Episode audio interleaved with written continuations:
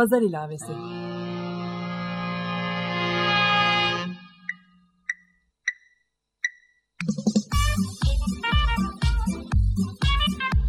...1936'dan günümüze 80 yıllık bir zaman tüneli. Hazırlayan ve sunan Didem Özbek.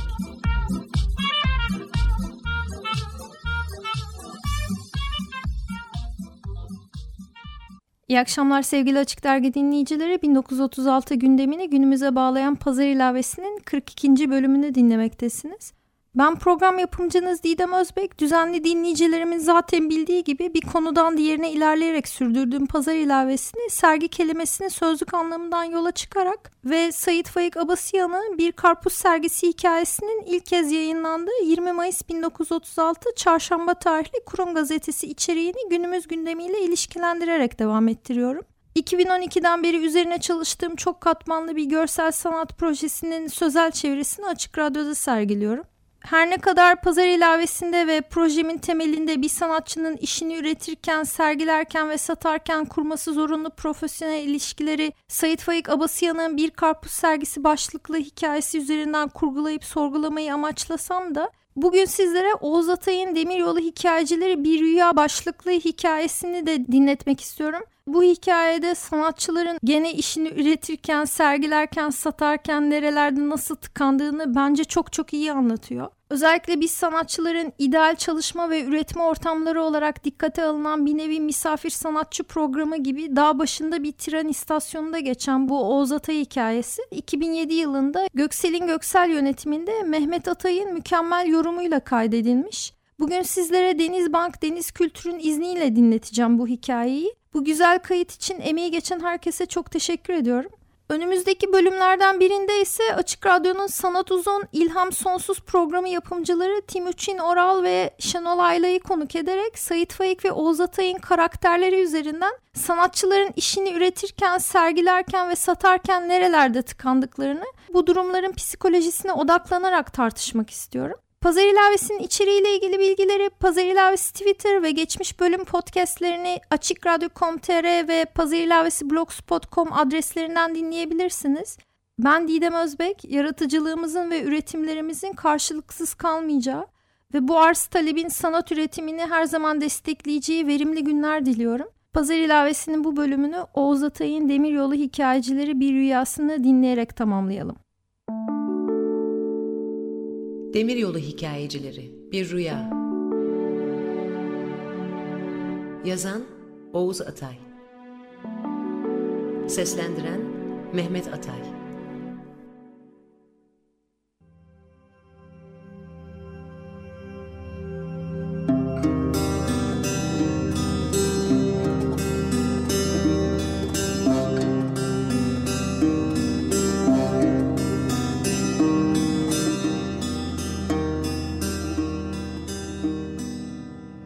Ülkenin büyük şehirlere uzak bir dağbaşı kasabasında bir demiryolu istasyonunda çalışan üç hikayeciydik. İstasyon binasına bitişik yan yana üç kulübemiz vardı. Ben, genç Yahudi, bir de genç kadın. Seyyar hikaye satıcılığı yapıyorduk. İşimiz pek parlak sayılmazdı çünkü istasyonumuza tren çok seyrek uğruyordu. Ayrıca yalnız posta trenlerinin geldiği günlerde iyi iş yaptığımız söylenemezdi.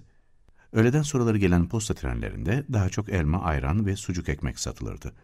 Bu saatlerde genellikle biz hikayeciler uyurduk. Böylece gece içinde dinlenmiş olurduk çünkü bizim bütün ümidimiz gece yarısından sonra geçen tek eksprese bağlıydı. Öteki seyyar satıcılar bu saatlerde uyanıp gelemezlerdi çoğu zaman. Bizim de uyuyarak gece ekspresini kaçırdığımız olurdu. Oysa istasyon şefiyle de aramız iyiydi fakat nedense genellikle bizi uyandırmayı ihmal ediyordu istasyonun bu tek memuru. Ona da hak veriyorduk bir bakıma. Makasçılık yapıyordu, telgraflara bakıyordu, bütün işaretleri düzenliyordu. Trenlere bilet satmak, kapıları açmak, kapamak. Bütün işler tek bir adamın üzerindeydi. Ona yaranmak için sık sık bedava hikaye veriyorduk. Gene de bizi uyandırmayı unutuyordu bazen. Çoğu zaman kendiliğimizden uyanmak zorundaydık. Bütün günde hikaye yazdığımız düşünülürse bunun pek kolay bir iş olmadığı da ortadaydı. Evet, öğleden sonraları uyuyorduk ama genellikle akşam üzeri ilham geliyordu ve gecenin geç saatlerine kadar yakamızı bırakmıyordu. Bu yakamızı bırakmıyordu sözüyle alay ediyordu istasyon şefi. Biz de böyle anlarda onun tek başına çalıştığını, her işe yetişemeyeceğini unutarak şiddetle eleştiriyorduk onu. İstasyon şefliği odasına bitişik kulübelerimize kadar zahmet edemez miydi Express'in geldiği sırada? Aynı iş yerinde çalışan memurlar sayılırdık bir bakıma. Üstelik bazı geceler yemeği bile unutarak elle yazdığımız hikayeleri istasyon şefinin odasındaki tek daktiloda temize çekiyorduk. Hikayeciliğe ilk ben başladığım için daktilo yazarken ilk sırayı bana veriyorlardı arkadaşlarım. Fakat ben sıramı genellikle genç Yahudi'ye veriyordum. Bu zayıf ve hastalıklı genç Yahudi'yi çok seviyordum. Evet, bir bakıma demiryolu idaresinin memurları sayılırdık. Kulübelerimizde istasyon binası için ayrılan alana kurulmuştu. Üstelik hepsi bir örnekti ve istasyon binası ile aynı mimari özellikleri taşıyordu. İstasyon şefi gülerek memur hikayeciler diyordu bize. Sonra o bitip tükenmez tartışma başlıyordu. Hayır, biz memur konumu içinde düşünülemezdik. Bir kere parça başına ücret alıyorduk. Ayrıca bu ücret ekspres yolcuları tarafından ödendiği için resmi bir ödeme sayılamazdı. Siz esnaf hikayecilersiniz diyordu istasyon şefi bize. Aslında ben memur ya da esnaf olarak nitelendirilmek istemiyordum. Biz sanatçıydık. Ayrıcalı bir durumda olmalıydık. Ne var ki ayran, elma ve sucuk ekmek satıcılarının uyanık olduğu gecelerde birbirimizi iterek yolculara mallarımızı beğendirmeye çalışırken ayrıcalı bir durumda olduğumuz söylenemezdi. Biz de öteki satıcılara kadar bağırıyorduk malımızı satmak için. Tabii genç Yahudinin pek sesi çıkmıyordu. Genç kadın da yiyecek satıcılarıyla perona inen yolcular arasında sıkışıp kalıyordu. Zaten satacak çok malımız da yoktu. İstasyon şefinin köhne daktilosunda her hikayeden ancak bir iki kopya çıkarabiliyorduk. Son kopyalarda oldukça silikti. Bunlara pek alıcı bulamıyorduk. Hikayeler bir iki kere satılmadı mı eskiyor, onlara müşteri bulmak güçleşiyordu. Çünkü güncel konuları işleyen hikayeler yazıyorduk ve bir iki günlük modası geçmiş hikayeleri uzattığımız zaman yolcular yüzlerini buruşturarak bunları biliyoruz yeni şeyler yok mu diyerek bayat hikayelerimizi suratımıza fırlatıyorlardı. O zaman da elma ve ayran satıcılarına kaptırıyorduk sıramızı.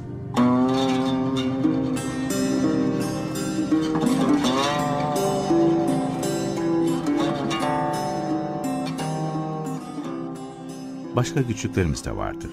Tren her zaman bizim kulübelerin önünde durmuyordu. Birinci perona çoğu zaman yük vagonlarını yanaştırıyordu istasyon şefi. Bu yüzden ekspres ikinci hatta üçüncü perona, bunlara peron denilirse yanaşmak zorunda kalıyordu.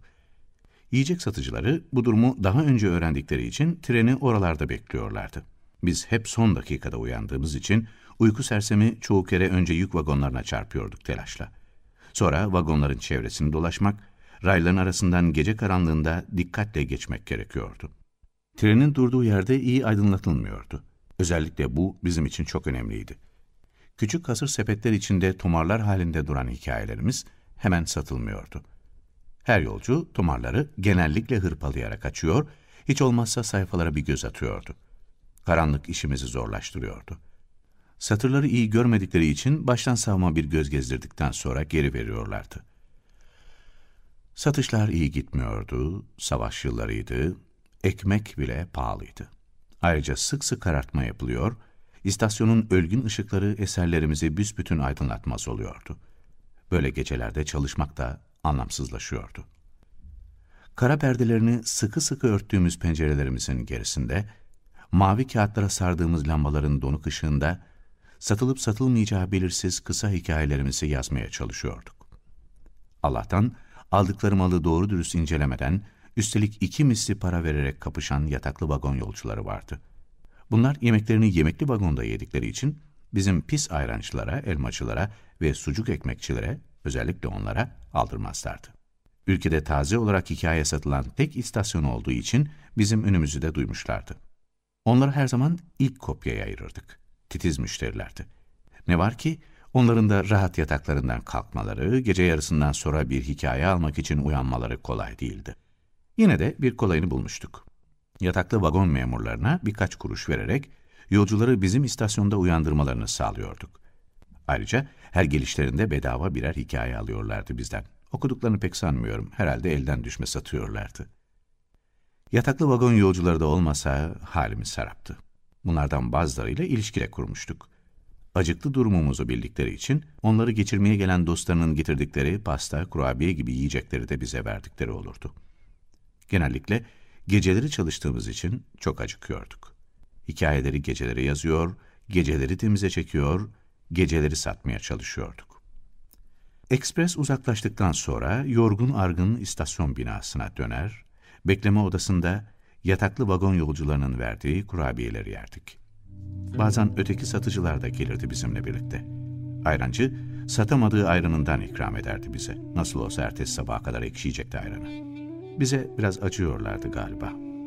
Elmacı da her zaman değil, bir elma soyardı bizim için. Biz onlara satamadığımız hikayelerimizi veremezdik. Hiçbiri okuyup yazma bilmiyordu. Sadece sucuk ekmekçi bazen hikayelerimizden hangimizinki olursa olsun isterdi. Son kopyalardan olmak şartıyla. İnce kağıttan olduğu için sigara sarıyordu hikayelerimize. Bazen neşeli olduğum zamanlar yani satışlar iyi gitmişse yiyecek satıcılarına hikayelerimi okurdum. Genç kadın karşıydı. Sucuk ekmekçi ile elmacı daha ilk satırlarda uyuklamaya başlardı fakat sonuna kadar kalırlardı bekleme odasında. Hikayenin sonuna doğru da uyanırlardı. Ayrancı bütün dikkatiyle dinlerdi beni. Bu ilgi hoşuma giderdi. Elimden geldiği kadar hikaye kahramanlarının konuşmalarını canlandırmaya çalışırdım okurken. Sonunda sucuk ekmekçi başını sallar, kötü günler yaşıyoruz diyerek içini çekerdi. Olur böyle şeyler derdi elmacı da. İnsan neler görüyor yaşadıkça. Satıcıların acıklı öykülerini anlatan hikayeler de yazmıştım. Bunları dinlerken ayrancı bile uyuklardı. İstasyon şefinin de yazdıklarımızı aldırdığı yoktu fakat nedense her hikayemizden muhakkak bir kopya alır ve bunları özenle dosyalayarak ayrı bir dolapta saklardı. Yönetmelikler böyle gerektiriyormuş. Demiryolları İdaresi'nin toprakları içine yazıldıkları için 248. maddenin kapsamına giriyormuş bizim durumumuz. Kanun maddelerinden söz edilince ben elimde olmayarak kızardım. Bizim durumumuzu düzeltecek, bize de istasyon toprakları içinde şerefli bir yer verecek yasalar yok muydu? Bizi sucuk ekmek yasalarıyla bir tutan bir anlayışa her zaman karşıydım. Yine uzun bir tartışma başlardı.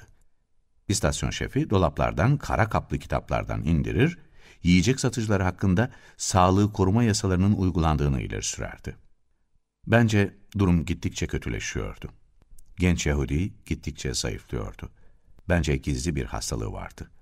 Onu tedavi ettirecek paramız yoktu. Demiryolları Hastanesi de bizi kabul etmiyordu. Ben kızıyordum istasyon şefine. Bizi 248. maddenin kapsamına sokarak elimizden hikayeleri neredeyse zorla almasını biliyorlardı. Genç Yahudi'yi tedavi ettirecek bir madde bulunamaz mıydı? İşlerin kötü gittiğini herkes biliyordu. Daha kestirme bir ulaşımı sağlamak için bizim istasyona uğramayan bir demir yolu yapılacağı söylentilerde dolaşıyordu. Artık sadece posta trenleri uğrayacaktı buraya.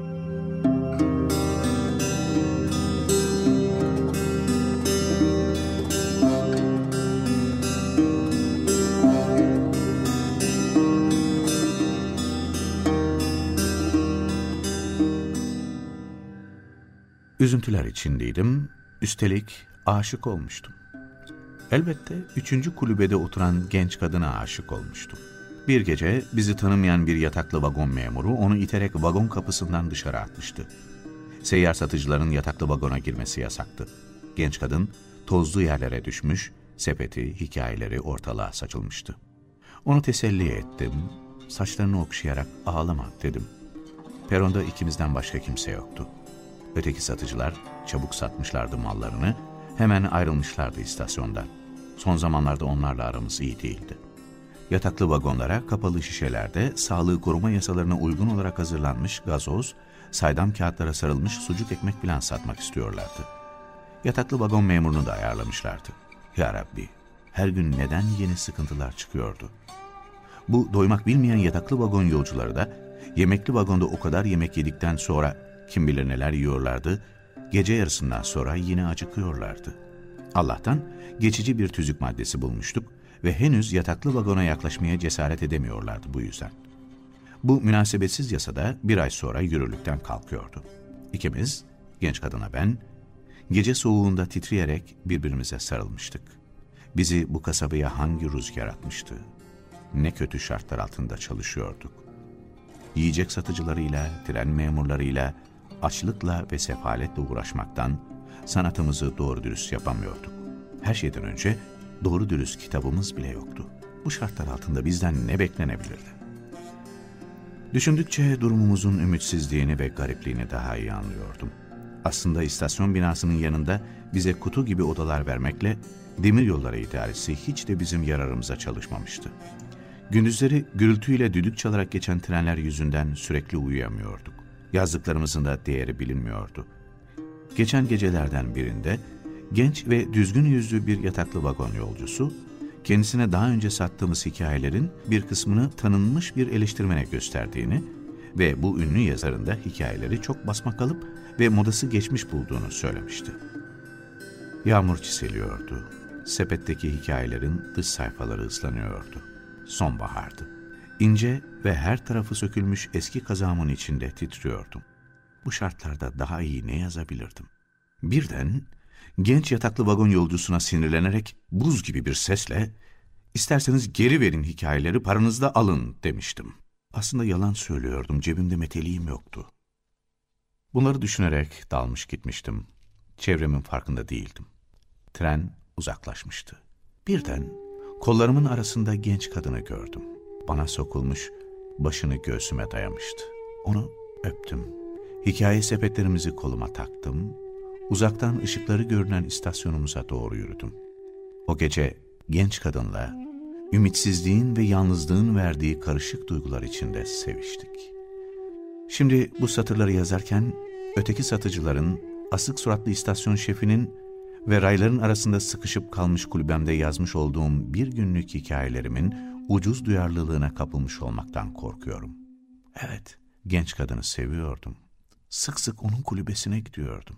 Genç Yahudinin odası ortada olduğu için genç kadına giderken Yahudinin evinin önünden geçmek zorunda kalıyordum ve bu durumdan sıkılıyordum.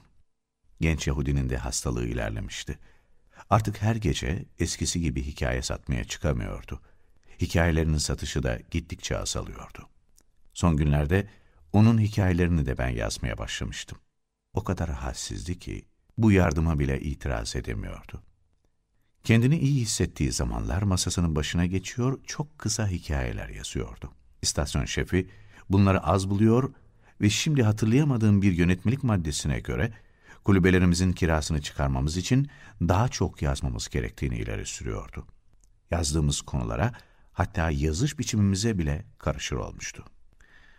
Ben o sıralarda aşk hikayeleri yazmaya başlamıştım.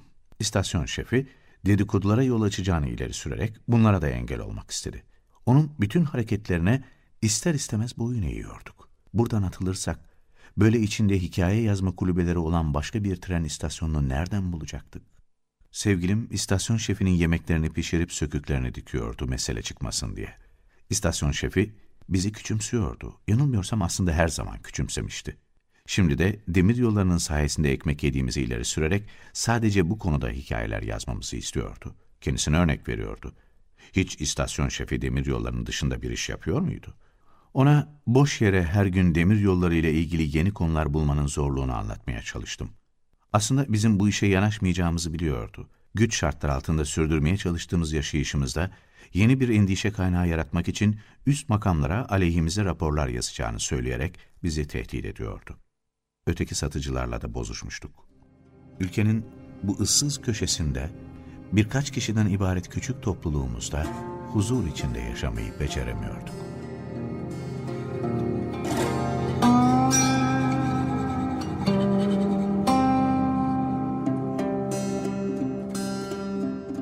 İçimin yorulduğunu hissediyordum.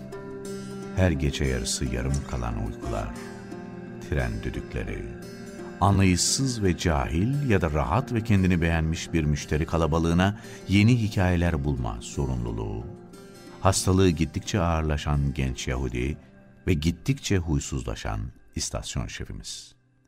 Hangi tarafa yetişeceğimi bilemiyordum. Sevgilim de yorgun ve bezgindi. Onun da hikayelerine yardım etmek zorundaydım. Düşüncemin bulandığını seziyordum. İstasyon dışındaki dünyayla ilişkilerim de gittikçe zayıflıyordu. Günlerin nasıl geçtiğini izleyemiyordum artık. Hikayelerim için güncel olaylar bulmakta, insanları ve maceraları birbirine bağlamakta eski becerim kalmamıştı. Önemli olayları bile öğrenemiyordum çoğu zaman. Evet, bazı olayları biliyordum. Savaş bitmişti. cephelerden akın akın dönen askerler geçiyordu trenler dolusu. Onlardan kırık dökük bilgiler toplayarak savaş hikayeleri yazdım bir süre. Bu arada birçok şeyi hatırlayamıyordum. Savaş bizim ülkede mi geçmişti, yoksa uzak çöllerde mi savaşılmıştı? Topraklarımız genişlemiş miydi, daralmış mıydı? Genç Yahudi bitkin gülümsemesiyle karşılık veriyordu bana. Bizim istasyon hep aynı yerde kaldığına göre bunların önemi var mıydı?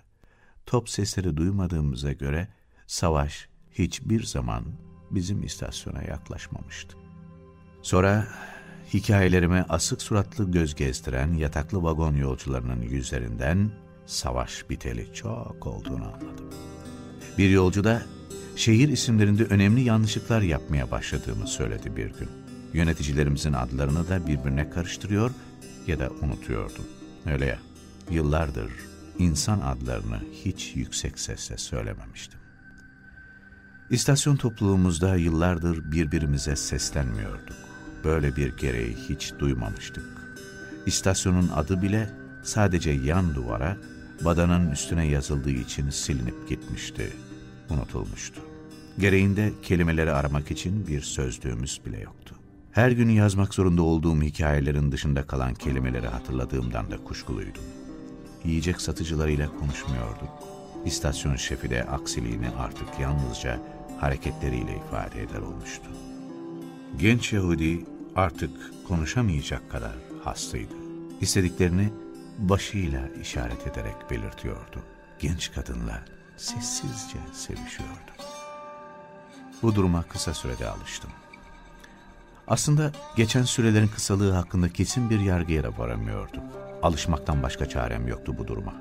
Artık çok genç değildim. Hikaye yazmaktan başka bir işte bilmiyordum. Artık büyük bir şehre gidemez, kendime yeni bir hayat kuramazdım. İstasyon dışındaki dünyayla ilişkilerimiz de gittikçe kendiliğinden azalıyordu. Gazetelerin pahalanması ve artık trenden başka araçlarla taşınması yüzünden önce güncel olaylarla ilişkimizi kestik. Sonra yeni demiryolu hattı açıldı ve ekspres haftada bir gün uğramaya başladı. Bu benim de işime geliyordu. Artık bir çırpıda biten ve beni telaşla peşinden koşturan kısa hikayeler yazmak istemiyordum. Bütün gün odamdan çıkmadan yazıyordum. Yalnız bitişikteki kunduracının gürültüsü aklımı karıştırıyordu. Çünkü artık genç Yahudi yoktu. Bir süre önce ölmüştü. Aslında ben yanıma genç kadının taşınmasını istiyordum. Ne var ki istasyon şefi, ben daha bu isteğimi belirtmeye fırsat bulamadan bir gün, bir süre önce kunduracıyla göründü. Adam da hemen yerleşti. Bu dağ başında onun işi de bizimkinden iyi sayılmazdı. Kunduracıya genç kadının kulübesine geçmesini teklif etmeyi düşünüyordum. Bu düşüncem de sanıyorum çok uzun sürmüştü. Çünkü bir gün onun kulübesine gittiğim zaman, yani ona bu teklifimi bildirmek için, neyse biraz aklım karıştı. Fakat şöyle olmuştu. Yani genç kadın bir süre önce gitmişti. Evet, kulübesi boştu. Benim uzun hikayelerimden birini yeni bitirdiğim ve uyuyakaldığım bir gece trene binip gitmişti. O günlerde kafam daha da karışıktı. Bu uzun hikayelerim nedense hiç satmıyordu. Ben de haftada bir satış yaptığım için galiba biraz fazla istiyordum. Hikayelerinde açık ve seçik olduğu söylenemezdi. Günlerimi yarı aç yarı tok geçiriyordum. Bir gün yani bir süre sonra bir yolcu daha önce bir süre önce kendisine satmış olduğum hikaye hakkında ağır eleştirilerde bulundu. Sayfa numaraları da karışıktı. Ben de ona bir haftadır aç olduğumu söyledim. Hayır söylemedim bunu başka bir yolcuya bir süre sonra söyledim. Bir süre önceki yolcuya her şeyi bilerek yaptığımı anlatmaya çalıştım. Birçok şeyi unutuyordum. Fakat eleştiriler konusunda hassastım. Böyle zamanlarda bir de çok endişelendiğim zamanlarda eski canlılığımı buluyordum. Sonra kaybediyordum bir süre sonra. İstasyon şefi beni atacağını, artık bir işe yaramadığını söylediği zamanlar endişeleniyordum mesela. Oysa pek alıcı bulamamakla birlikte daha iyi hikayeler yazdığımı sanıyordum.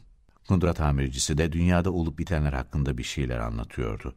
Bunların neler olduğunu şimdi tam olarak hatırladığımı sanmıyorum. Fakat karışık ve akıl erdiremediğim bir dünyayı anlatıyordu tamirci.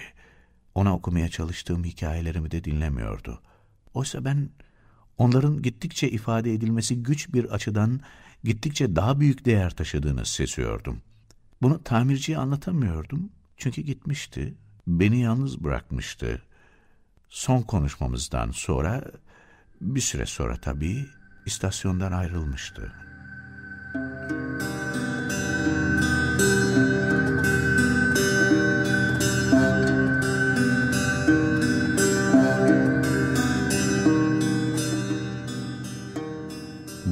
son yazdığım hikayelerden biri.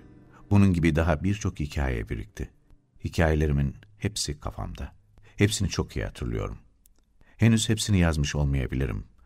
Şimdi bazı geceler eski alışkanlığımla gece yarısı uyanıyor ve bu yeni hikayelerimi sepetime ya da genç kadının sepetine ya da şimdi ölmüş bulunan genç Yahudinin sepetine özenle yerleştiriyorum, demir yoluna çıkıyorum. Artık tren geçmiyor buradan. Son günlerde istasyon şefini de nedense ortalarda göremiyorum. İzinli olduğunu sanıyorum çünkü yıllardır hiç tatil yapmamıştı. Onun elbiseleri de şimdi benim üzerimde. Giderken yerine beni bırakmış olmalı. Trenlerde nedense uğramıyor. Neyse, bunlar önemsiz ayrıntılar. Korkuyorum. Çünkü buradan gitmek istiyorum. Bakkal daha veresiyeyi kesmedi. Fakat bu durum artık bir süre daha bile süremez. Bakkaldan utandığım için soramadım. Bir zamanlar bir süre önce aynı çekingenlik yüzünden kundura tamircisine de soramamıştım. Bir mektup yazmak istiyordum ama adres bilmiyordum. Yani hiçbir adres bilmiyordum. Buna inanmazlardı. Bunun için utanıyordum. Bana herhangi bir adres söyler misiniz diyemezdim. Oysa herhangi bir adres yeterliydi benim için. Bir zorluk daha vardı o zamanlar. Şimdi de var yani bir süre geçtiği halde. Kendi adresimi de bu mektupta yazmak sorunu beni düşündürüyor. Bu hikayemi ekspres ya da posta treni artık belki de sadece belirli bir süre için geçmediği halde bir yolunu bularak okuyucularıma artık müşterim kalmadı iletebilsem bile nerede bulunduğumu nasıl anlatacağım? Bu sorun da beni düşündürüyor. Ama yine de ona yazmak, hep onun için yazmak, ona durmadan anlatmak, nerede olduğumu bildirmek istiyorum. Ben buradayım sevgili okuyucum. Sen neredesin acaba?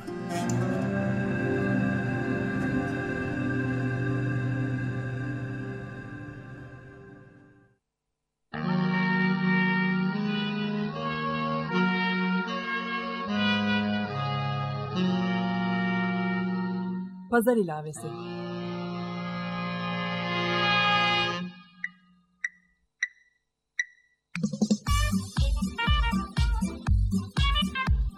...1936'dan günümüze 80 yıllık bir zaman tüneli. Hazırlayan ve sunan Didem Özbek.